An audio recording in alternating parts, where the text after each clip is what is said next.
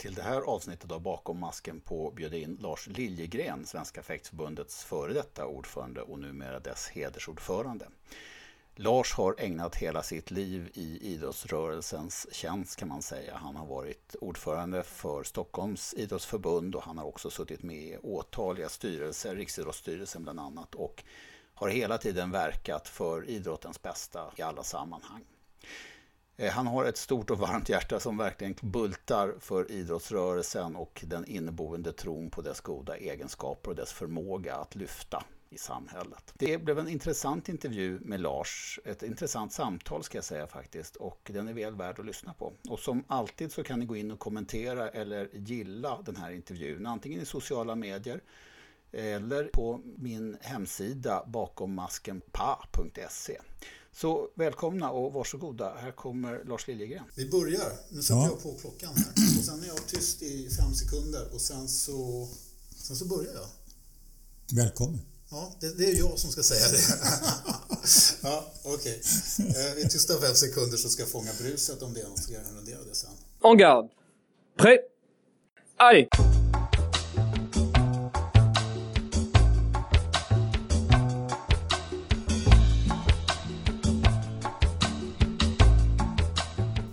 Hjärtligt välkommen till Bakom masken på Lars Liljegren. Tack så mycket. Ja, vad roligt att jag kunde få ihop en podcastintervju med dig. Lars, du har ju varit ordförande i Svenska fäktförbundet, numera hedersordförande, men du var ordförande under 16 år. 16 år. Är du, den som varit längst? Du, vet du det? Är du den längste ordföranden? Nej, nej eh, det är jag faktiskt inte. Jag är den näst längste Ja, vem var och en, då? en legend, vem Sven tror du själv? Precis. Ja, ja, att bli slagen av Sven Tofelt är ju inte så dåligt att komma två om vi nu räknar längden som den viktiga tävlingen. Ja. Men du har ju en, eh, om man säger ordförandeskapet i Fäktförbundet, det är ju bara en del utav din idrotts gärning, om vi säger så. Kan du berätta hur det började en gång i tiden för Lars från Eskilstuna? ja, det berättade jag om igår faktiskt för folk från Eskilstuna. Jag blev ordförande i IFK Eskilstunas ungdomssektion. Det jag var direkt, nästan, direkt från vaggan? Eller? Ja, nästan. Jag var ju jag var väl lite gubbig redan när jag föddes, men jag var väl 21 år. Men samtidigt spelade jag ju fotboll och handboll i allsvenska reservlagsserien och division 2. Så jag kombinerade det där. Men sen blev jag ju väldigt hastigt invald i, eh, som styrelse, i styrelsen i Svenska Handbollförbundet. Ja. 76 och då var jag ju 29 år och blev vice ordförande. Den slutade efter ett tag när de frågade om jag ville bli ordförande i Stockholms idrottsförbund. Mm. Det var ju roligt för en liten Eskilstuna-kille att vara ordförande i huvudstadens och regionens organisation i 22 år. Ja. Och någonstans där 2001 så ringde valberedningens ordförande från fäktförbundet och sa att undrar om jag ville bli ordförande i fäktförbundet. Jag meddelade honom då att jag kunde inte fäkta och då tröstade han mig med att det visste man redan men att det fanns andra i förbundet som kunde och då blev jag ju lite lugnare. Ja. Men sen var jag med i Riksidrottsstyrelsen och sånt där. Så att eh, räknar vi antalet förbundsår så tror jag att jag har ett ganska svårslaget svenskt rekord. Det är någon annan som har räknat ut. Ja. Det låter som jag var 120, det är ju inte ja, riktigt. Men jag hade uppdragen parallellt. Mm. Men du hade en egen idrottsmannakarriär också inom handbollen och spelade Ja, jag var ju till och med ganska lovande. Jag spelade i Djurgården när Djurgården var i tvåan. Jag värvades från Eskilstuna fick en liten lägenhet på Krukmakargatan för de tyckte att jag gjorde mig förtjänt av den eftersom ja. jag gjorde lite mål i handbollen. Sen spelade jag fotboll i Allsvenska reservlagsserien. Men lite fick jag ju sluta med 1968 när jag bestämde mig för att åka till Stockholm och, och läsa. Mm. Mm. Och du, har, du är utbildad inom... Eh... Nej, jag, så fort jag fick frågan vid den tiden så fick frågan vad vill du bli? Så sa jag jag vill bli professor i statskunskap. Mm. Men istället blev jag ju rekryterad till, en, till ett politiskt arbete. Det har jag väl aldrig ångrat men jag läste alltså statskunskap mm. och, och när jag fick erbjudande om detta politiska arbete så hade jag fem poäng kvar till en polmag. Mm. Och då sa vi att det var väl inte så svårt att ta fem poäng. Det kan man väl göra vilken höst som helst. Och nu har det gått ungefär 50 höstar och jag har fortfarande fem poäng kvar Ja, det- till en examen som Ja. dessutom för säkerhets skull är avskaffad. Ja, Okej, aj då. Man får Ja. passa på när man har Ja. chansen. Så det. Ja. Men, men du var statssekreterare åt Olof Palme? Nej, jag var planeringschef i statsrådsberedningen. Det lät nästan som jag styrde hela landet. Så illa var det inte. Men någon har skrivit att jag att jag var nästan statssekreterare. Ja. Och det är en sån där politisk bild av det. Jag blev rekryterad till NCC när jag var planeringschef och tyckte det var oerhört roligt att komma till ett privat stort byggbolag Ja. och få nya erfarenheter. Men just den där nästan statssekreterare, den sån här politisk finurlighet som om världen är liksom allt i världen handlar om att gå vidare i den politiska karriären. I själva verket om jag ska vara ärlig så tyckte jag att det var rätt trist. För jag är idrottskille i botten och det politiska samhället så delar man upp folk i onda och goda och, och röda och blå. Och det där hade jag lite svårt för.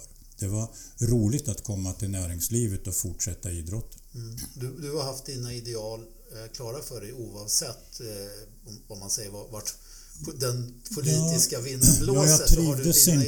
inte, jag trivdes inte riktigt där man... eh, Det var handlade om vem som tyckte rätt saker. Jag var roligare i idrotten där man mäter varandra med siffror och sånt där. Framgång mäts i siffror och inte vem man riktigt håller med. Och sen i idrotten så, jag har ju aldrig frågat dig hur du röstar, jag har umgåtts ett halvt liv. Och det är en miljö som jag tycker är bättre och just egentligen det här som man pratar om att svensk politik skulle behöva idag. Samtal över blockgränser. Och är man med i idrotten så vet man inte var blockgränserna går. Man bara respekterar varandra som goda vänner. Mm. Och man har målet för ögonen. Ja, Och, och målet är att vi ska vara en större gemensam idrottsaktivitet eller större gemensamt ja och du mäts med siffror medaljer. och sånt där. I politiken mäts man ju med valsiffror men det är ju ofta så också att de som får väldigt dål- dåliga valsiffror de fortsätter som om ingenting har hänt.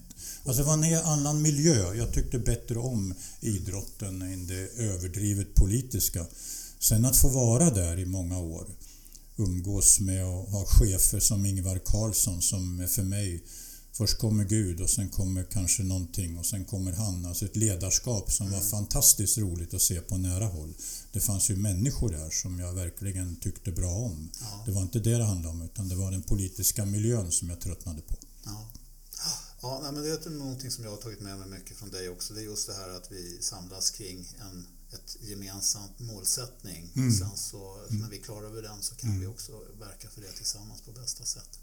Men fäktförbundet då? Jag, jag, eh, du var ju ordförande, du skulle precis avgå i Stockholmsidrotten då så dök fäktförbundet ut, upp och det här var någonting som du kände var stimulerade dig. Du, du verkade lockad. Jag var lite förvånad kommer jag ihåg och tänkte Lars Liljegren, han är ju sån ordförande för Stockholms idrottsförbund. Vad, vad kan han känna för lockelse med fäktningen? Men du, Ja, alltså det var ju...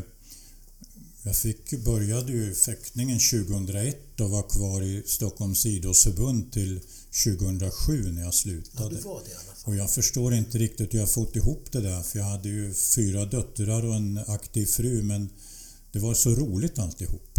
Men fäktningen, alltså jag hade någon beundran. Jag hade goda relationer till Stockholms fäktförbund.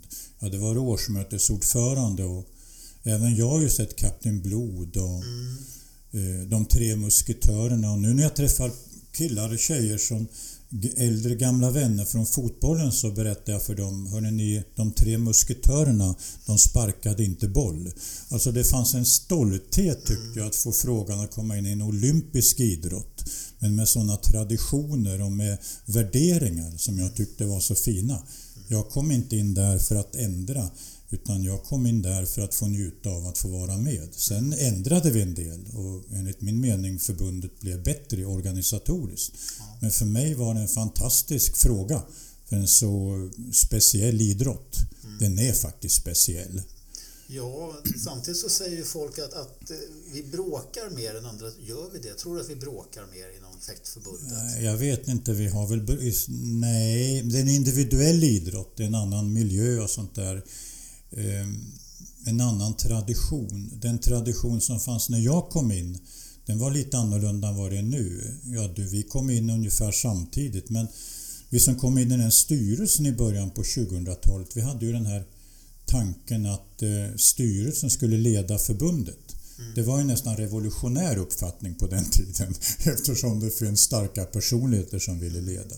Där har vi alla gjort nytta. Nu är det ett förbund där styrelsen i bred dialog leder det. Där är jag väldigt stolt över. Mm. Förändringen av förbundets struktur och sätt att jobba som ingen ser men som vi som är med ser på årsmöten och annat. Mm. Eh, om du ser tillbaks på åren i fäktningen, jag tänkte man går ut från man går till det rent sportsliga idrottsarbetet. Du har fått uppleva en hel del stora framgångar ändå under de här åren som du var Ja, det tycker jag själv. Men problemet är ju egentligen den att vi har inte lyckats i ett OS. Nej, bortsett då från, från att då Emma Samuelsson gjorde ja, en insats. Men hon kom bra, kom femma eller åtta ja. ska vi säga i Peking och då syntes det. Men om vi jämför med skidskyttarna och curlingen mm. som nu syns och då säger folk att oj vad framgångsrika de är. Vi hade ju tjejlag och Emma i spetsen för tjejerna som vann och kom tvåa i var och varannan världscup. Och hade det varit i var och varannan världscup i skidor så hade de fått lika mycket uppmärksamhet som Stenmark fick. Jag är ju trygg med det här och du är ju trygg med det men omgivningen har inte sett Nej. att vi också varit bra, sällsynt bra internationellt. Nej. Det är svårt att få uppmärksamhet ja. idag. Det blir ju svårare och svårare. De Däremot kan vi glädja oss åt eh, att om svensk idrott hade vuxit som fäktningen så hade vi haft eh, drygt 60 miljoner aktivitetstillfällen istället för 50 mm. om man hade vuxit som fäktningen. Men det ser ju ingen ett litet förbund som växer. Däremot kan vi vara stolta och glada själva. Det leder väl till någon utväxling i medaljer så småningom, vad vet mm. jag? Någonting som vi just slet mycket med och vi, som du säger, vi tjatade mycket om det. Vi tog, vi tog det flera gånger och vi bearbetade. Det var det som har gått som ett eh, programmet Den goda idrotten som du ledde inom mm. Fäktförbundet. Och vad, jag tänkte återkomma lite grann till det. Vad, om du skulle sätta ord, vad är den goda idrotten för dig?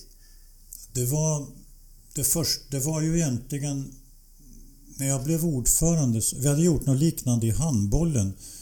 Jag kände att vi hade väldigt delade meningar om målen och vägarna till målen. Och då startade vi med enkäter. Det var Vilni och föreningarna pratade om det.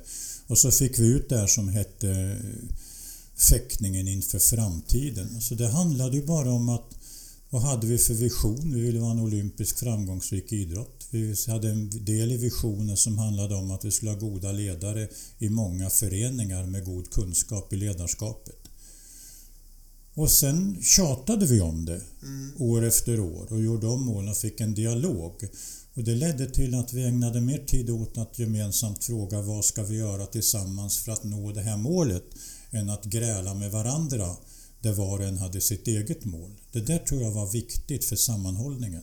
Och ytterst så tror jag att det ledde till att vi fick starkare klubbar också mm. som drog åt samma håll. Du drev igenom en viktig förändring tidigt när det gällde klubbarnas delaktighet i årsmötena. Ja, snälla någon. Jag valdes ju 2001 av fem karar som representerar varsitt eh, distriktsförbund. Och det var ju inte någon eh, förankring. Och det första vi gjorde tillsammans det var ju att ändra stadgarna så att alla klubbar fick eh, möjlighet att vara med med ombud på, på, på, ombud på årsmötet. Och 2004 var ju det första årsmötet vill jag minnas när vi hade det så. Och då hade vi innan dess diskuterat programmet och där samlades vi för första gången allihop och sa det här är vi överens om. Det var en väldig symbolik att göra de där sakerna samtidigt. Och sen, sen har det varit välbesökta årsmöten ja, under alla år och en aktiv diskussion i samband med verksamhetskonferensen, ja. inte på själva årsmötena då, men på verksamhetskonferensen. Och ibland har det varit stormigt men ändå det ska ju vara stormigt i ett gäng där du och jag och många andra har delade meningar om både det ena och det andra. Och, och det förbund som är tyst, det är ett förbund som är på väg att gå baklänges. Mm. Det får inte vara tyst på årsmöten och i diskussioner. Ehm, faktiskt. Nej. För då kan det ofta bero på att man eh, inte pratar om samma saker. Pratar man om samma saker och diskuterar målen då är det naturligt att ha delade meningar. Mm. Alltså jag har upplevt mängder av så kallade uppfriskande gräl Sen kan man vara olika som person. Jag sa en gång, eller när jag slutade förra året, att konflikträdsla var inte en bra egenskap för en ordförande i fäktförbundet på den tiden. Och det tror jag inte ens att det är nu heller. Alltså, du är ju känd för en person som gärna lägger ut texten och som, som Lite tjatigt kan det bli. Talar, talar mycket och som, som, som gärna, gärna, gärna driver, driver diskussion. Mm. Men samtidigt så är du mån om att låta, också, låta alla komma till tals och också kanske få den som inte själv tar ordet att uh, göra sin stämma hörd. Det är meningen i en styrelse och det tycker jag, jag tycker att vi har fungerat väldigt bra. Men det är också viktigt att man utåt ser att en styrelse är ett kollektiv. Att landslagsverksamheten pysslar Henning med. Mm. Ungdomsverksamheten pysslar Ulrika med. Internationella frågorna sysslar Anna med. Alltså, det är ju det starka laget som håller ihop och gemensamt kan göra någonting bra. Mm. Jag tycker vi var ganska hyggliga. Mm. Faktiskt. Nu ska jag inte gå händelserna, eller jag ska inte gå vidare nu och fråga dig om det, det som du också har sagt är att en, om en hedersordförandens roll i det förbund han är hedersordförande i. Han har en mycket speciell ja, ja, uppgift där. Ja. Mm. Jag fick ju hjälpa till när jag var Stockholms idrottsförbunds ordförande för de hade problem med en hedersordförande i ett specialförbund. Som la sig i allting mm. och ställde till en massa elände. Det var fullständigt omöjligt. Sen var de så artiga som bad dem inte hålla käften. Och då fick min företrädare som Stockholms idrottsförbunds ordförande eh, de bad honom att hjälpa dem. Då skrev han ett brev att som hedersordförande, jag vill erinra dig om att du som hedersordförande har en, men oerhört viktig uppgift, det är att känna dig väldigt hedrad. Och det där vet jag, men om jag bara levde efter det så skulle jag väl inte ens sitta här och prata. Jag trodde att tillit kommer i övrigt ska du hålla käften, men det var, så var det, var det Nej, nej, men det var väl det han menade. Men han var mycket vänligare än jag. Jag hade nog skrivit något liknande. Vilken, vilken prestation under de här åren ser du som den, nu tänker jag på idrotts, idrottsmässigt, på pisten, när du har fått vara med och leda förbundet. Vad, vad är det som har varit det roligaste då, som har hänt på pisten? Som man säger? Vilken... Ja, det jag har sett på pisten, det tror jag, eller det har jag, av de sportsliga framgångarna så tycker jag faktiskt att det roligaste som hände, för det syntes, det var ju faktiskt när Emma vann sin silvermedalj i VM. Mm. För att det var så tydligt, det syntes att hitta världsmästerskap och det är inte lätt att vinna en silvermedalj i VM. Sen kom ju skymundan OS i Peking där Emma gick långt och fick lysande recensioner. Men sen har vi ju, jag kan inte gradera det därför att mängder av världscupsegrar har ju tjejerna tagit. Mm. En annan sån här sak som var extra roligt, det var när Robin Kase fick brons i Heidenheim-pokal. Mm. mm. För att få brons i Heidenheim-pokal är ju svårare än att få brons i OS eftersom alla är med. Mm. Och svårare än att få brons i VM. Då kände jag att nu har vi också några killar som kommer. Mm. Eh, Robin fäktar ju fortfarande men det var så, jag såg chansen att nu skulle vi utvecklas bland mm. killarna också. Mm. Det var de där principiellt roligaste sakerna. Ja, Men allt har ju varit en glädje. Vi har ju haft fantastiska tjejer ja. och killar. Vi har aldrig haft ett bråk om man nu jämför med andra specialförbund. Därför att vi har respekterat varandra. Vi lever så nära varandra. Så om vi händelsevis skulle bli osams, om de skulle bli ännu mer framgångsrika och vi skulle börja slåss om pengar så skulle vi då bli osams därför att vi har delade meningar i sakfrågan. Inte för att vi tycker att vi är skitstövlar. Alltså därför har jag lagt ner mycket tid på att bara vara god vän med våra främsta lysande stjärnor. Mm. Och de saknar jag väldigt mycket. Jag blir nästan gråtfärdig när jag tänker på alla dessa tjejer som jag inte längre får umgås med. Nej, de, de, de, måste, vi, de måste vi plocka tillbaka i ja. exporten. Vet du? Ja. Det är 17 hur vi ska bära oss åt. Kinka Barvestad är här, men hon är ja. ju den enda. Men Emma är aktiv som, som Ja, ja, och som tränare och gör stor nytta i föreningen. Oj, oj. Ja, de, de sitter på så mycket kunskap mm. så det är någonting som vi måste ja. förvalta. Det kan vi vara eniga om. Um, man, um, du var ju djurgårdare sa du när du spelade handboll, men det blev inte Djurgården i fäktning. Det blev FFF och det berodde ju vet ju du och jag på vem det berodde på. Det var, var ju Bela. Nu ja, nu har ju du avslöjat detta. Annars kan man säga att FFF har ju Sveriges finaste föreningsnamn. Mm. Föreningen för fäktkonstens främjande. Det är stort nog. Men visst var det så. Den handbollsspelande djurgårdaren valde inte Djurgården för att jag och en levande legend på den tiden ibland ja, det blev bra mot slutet men vi hade en del duster om jag säger så. Men han var ju ständig opposition mot överheten. Ja, ja. Det, var, det, var, det spelade ingen roll vem, vem det som var jag, som, som representerade överheten. Han ett av de finaste uppdragen jag hade var när jag fick fast tala på det som inte var begravning men minnesstund. Det var ett av de största ögonblicken i mitt idrottsledarliv faktiskt. Mm. Det fanns en försoning och jag respekterade honom. Jag avgudade honom som, som ledare.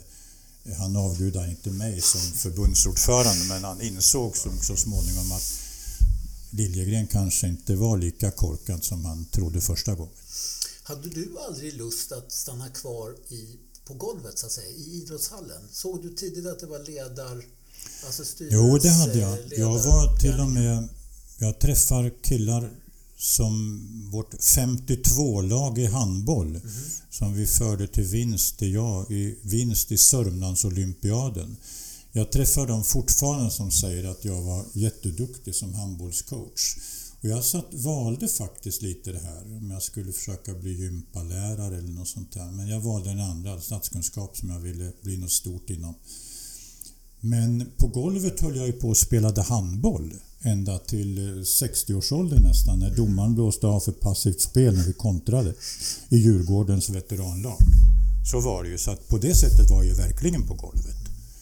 Eh, det var ju handboll som jag skulle kunna vara instruktör i. Nu har jag ju börjat fäkta så nu är jag på golvet igen. Ja, ja just det. Ja, ja.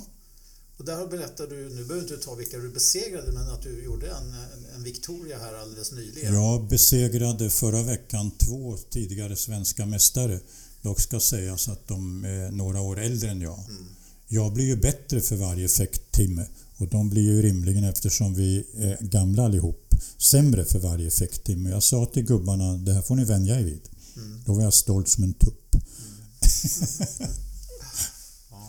Men när det gäller eh, då ledarskapet så har ju du en enorm erfarenhet vad det gäller just att leda föreningar och leda sånt som har med föreningsverksamhet och förbundsverksamhet och du kan ju exakt hur man ställer protokollfråga och hur man sätter upp stadgar och så här. Det är ju lite grann luften du andas. Jag är lite nörd också, sån här byråkrati och stadgar och sånt där. Mm. Och det, det har lite med det där ordning och reda att göra, ramarna och formerna. Det handlar ytterst om att det ska vara en demokratisk organisation där alla vet vad som gäller.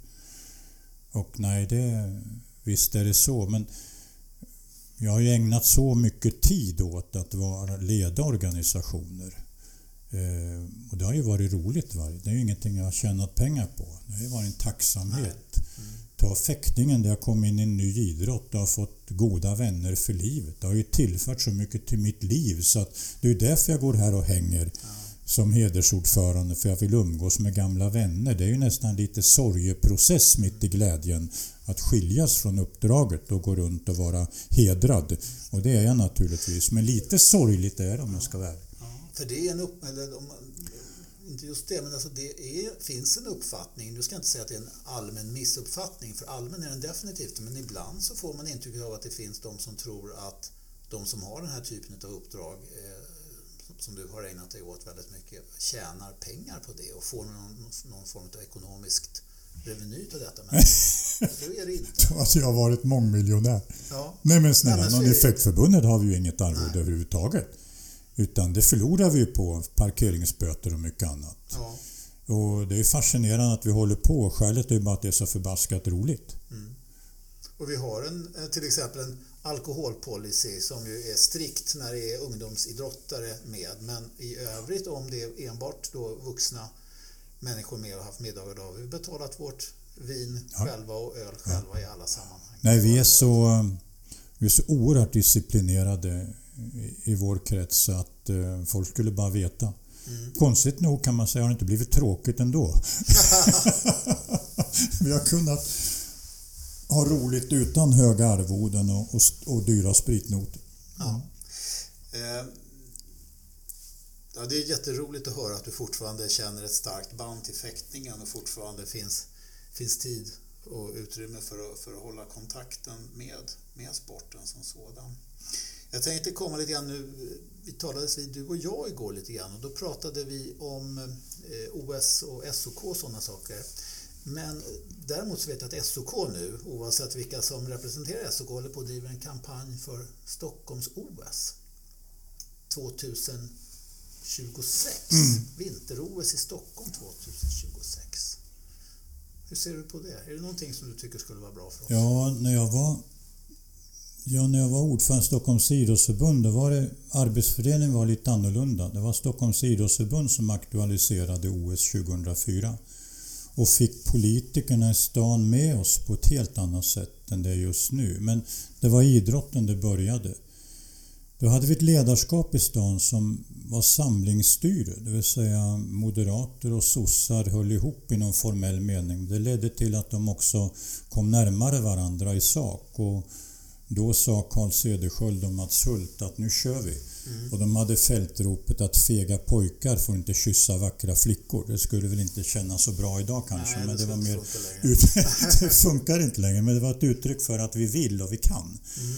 Det är klart att ett OS leder ju till att idrotten i landet stärks. Titta bara på norska idrotten mm. efter Lillehammer.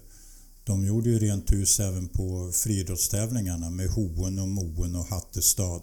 Ja. Och Vebjörn Rodal vann 800 meter 1996 i Atlanta. Mm. Det var ju liksom höjdpunkten, det norska idrottsundret. Så för svensk idrott skulle det naturligtvis vara bra. Jag drömmer om det här och hoppas att det går bra. Men det finns inte ett eh, samlande ledarskap vare sig i landet eller staden. Och det tror jag är, ja. Du tror ledarskapet är viktigare än opinionen? Ledarskapet ja, det har nog samman. Jag har ju faktiskt, som vi började med, kunnat leva med politiker som inte bara lyssnade utan sa åt det där hållet vill vi, följ mig. Eh, det saknar jag nu, apropå Olof Palme som du nämnde. De fanns mm. även på den borgerliga kanten, den typen av politiker. De saknar jag. Men eh, sen tycker jag att SOK har varit alldeles för tyst med att eh, IOC nu skickar iväg 9 miljarder till värdstaden. Och som någon kommun mm, som eh, Socialdemokraternas finansborgarråd Karin Vangård sa i ett klokt inlägg, det är inte alltid de är kloka. Hon sa det är inte alltid som folk kommer till oss med 9 miljarder. Och sen säger IOC att det ska inte kosta mer än 13-14 för de vill inte ha en massa oanvända anläggningar stå och skräpa. Därför hittar ju IOC på nu att vi kan ägna oss åt bob i Lettland, att vi kan ha hoppningen i, i Falun alpina grenarna i Åre men Stockholm som centrum för det andra. Så att den här spridda eh, idén som var omöjlig förut, det är ju nu en idé från IOC för att andra än diktaturer ska söka.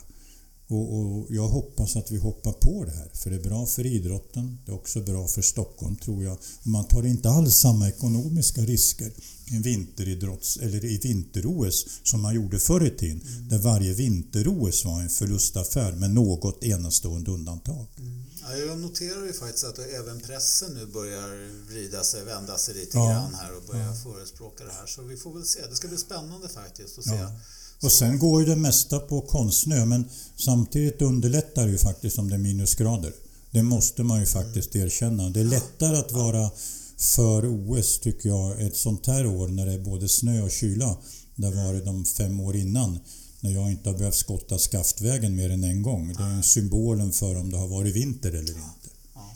Nej, det är, det är fin vinterstad, mm. absolut. Ja. Um, Ja, men det är roligt att höra att du, att du, att du är positiv till OS. Jag befinner mig någonstans med Stockholmsopinionen där än så länge. Vi får se var jag hamnar. Ja, sen att opinionen inte är positiv, varför skulle den vara det? I ett läge där det är naturligt att säga vad kostar det och mm. hur blir det för oss? Därför att man måste ju inte vända en opinion.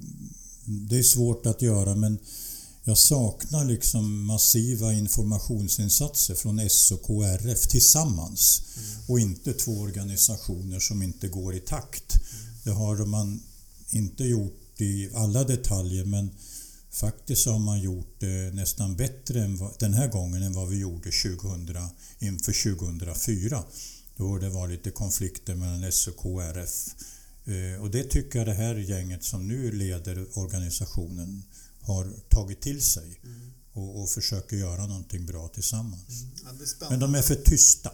Ja. Ja, de får ändra på det. Du har ju ett enormt brett kontaktnät också inom idrotten. Känner ju alla, skulle jag vilja säga. Jag vet inte vem jag ska peka på som du inte känner.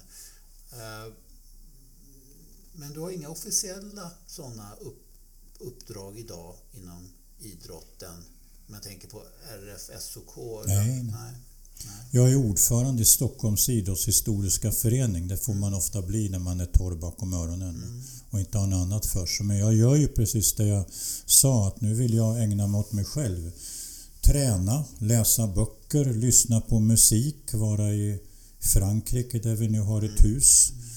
Och, och, och dessutom skulle jag vilja fäkta själv och det gör jag ju nu. Så att eh, livet är fantastiskt skönt. Jag Och du så, har lämnat uppdraget i Sport Campus Sweden också, Ja, som det har jag också också. ett initiativ, Det har jag som också ett alldeles utomordentligt fint initiativ för att Ja, men någon gång ska man sluta. Ja. ja. Men det, det går ingen nöd på dig med andra ord? Nej, däremot har jag blivit tillfrågad, jag vill inte berätta om vem, om jag vill vara förbundsordförande i några förbund. Och då har jag sagt, jag slutade ju inte i Fäktförbundet för att bli förbundsordförande någon annanstans. Jag har ju faktiskt nästan haft det finaste uppdrag jag själv tycker att det går att ha. Det var fantastiskt roligt. Vad roligt. Um, det var väldigt trevligt Detsamma! att sitta ner och prata en stund. Jag, eh, är det någonting som jag inte har frågat om som du tycker att jag borde ha frågat om? Nej, du har frågat om det som är viktigt i mitt liv och Ja. motiv och sånt där. Och jag är så himla glad att få säga till alla som lyssnar Tack för en fantastisk tid, för det förtroende jag fick. Det var oerhört roligt att ha med sig.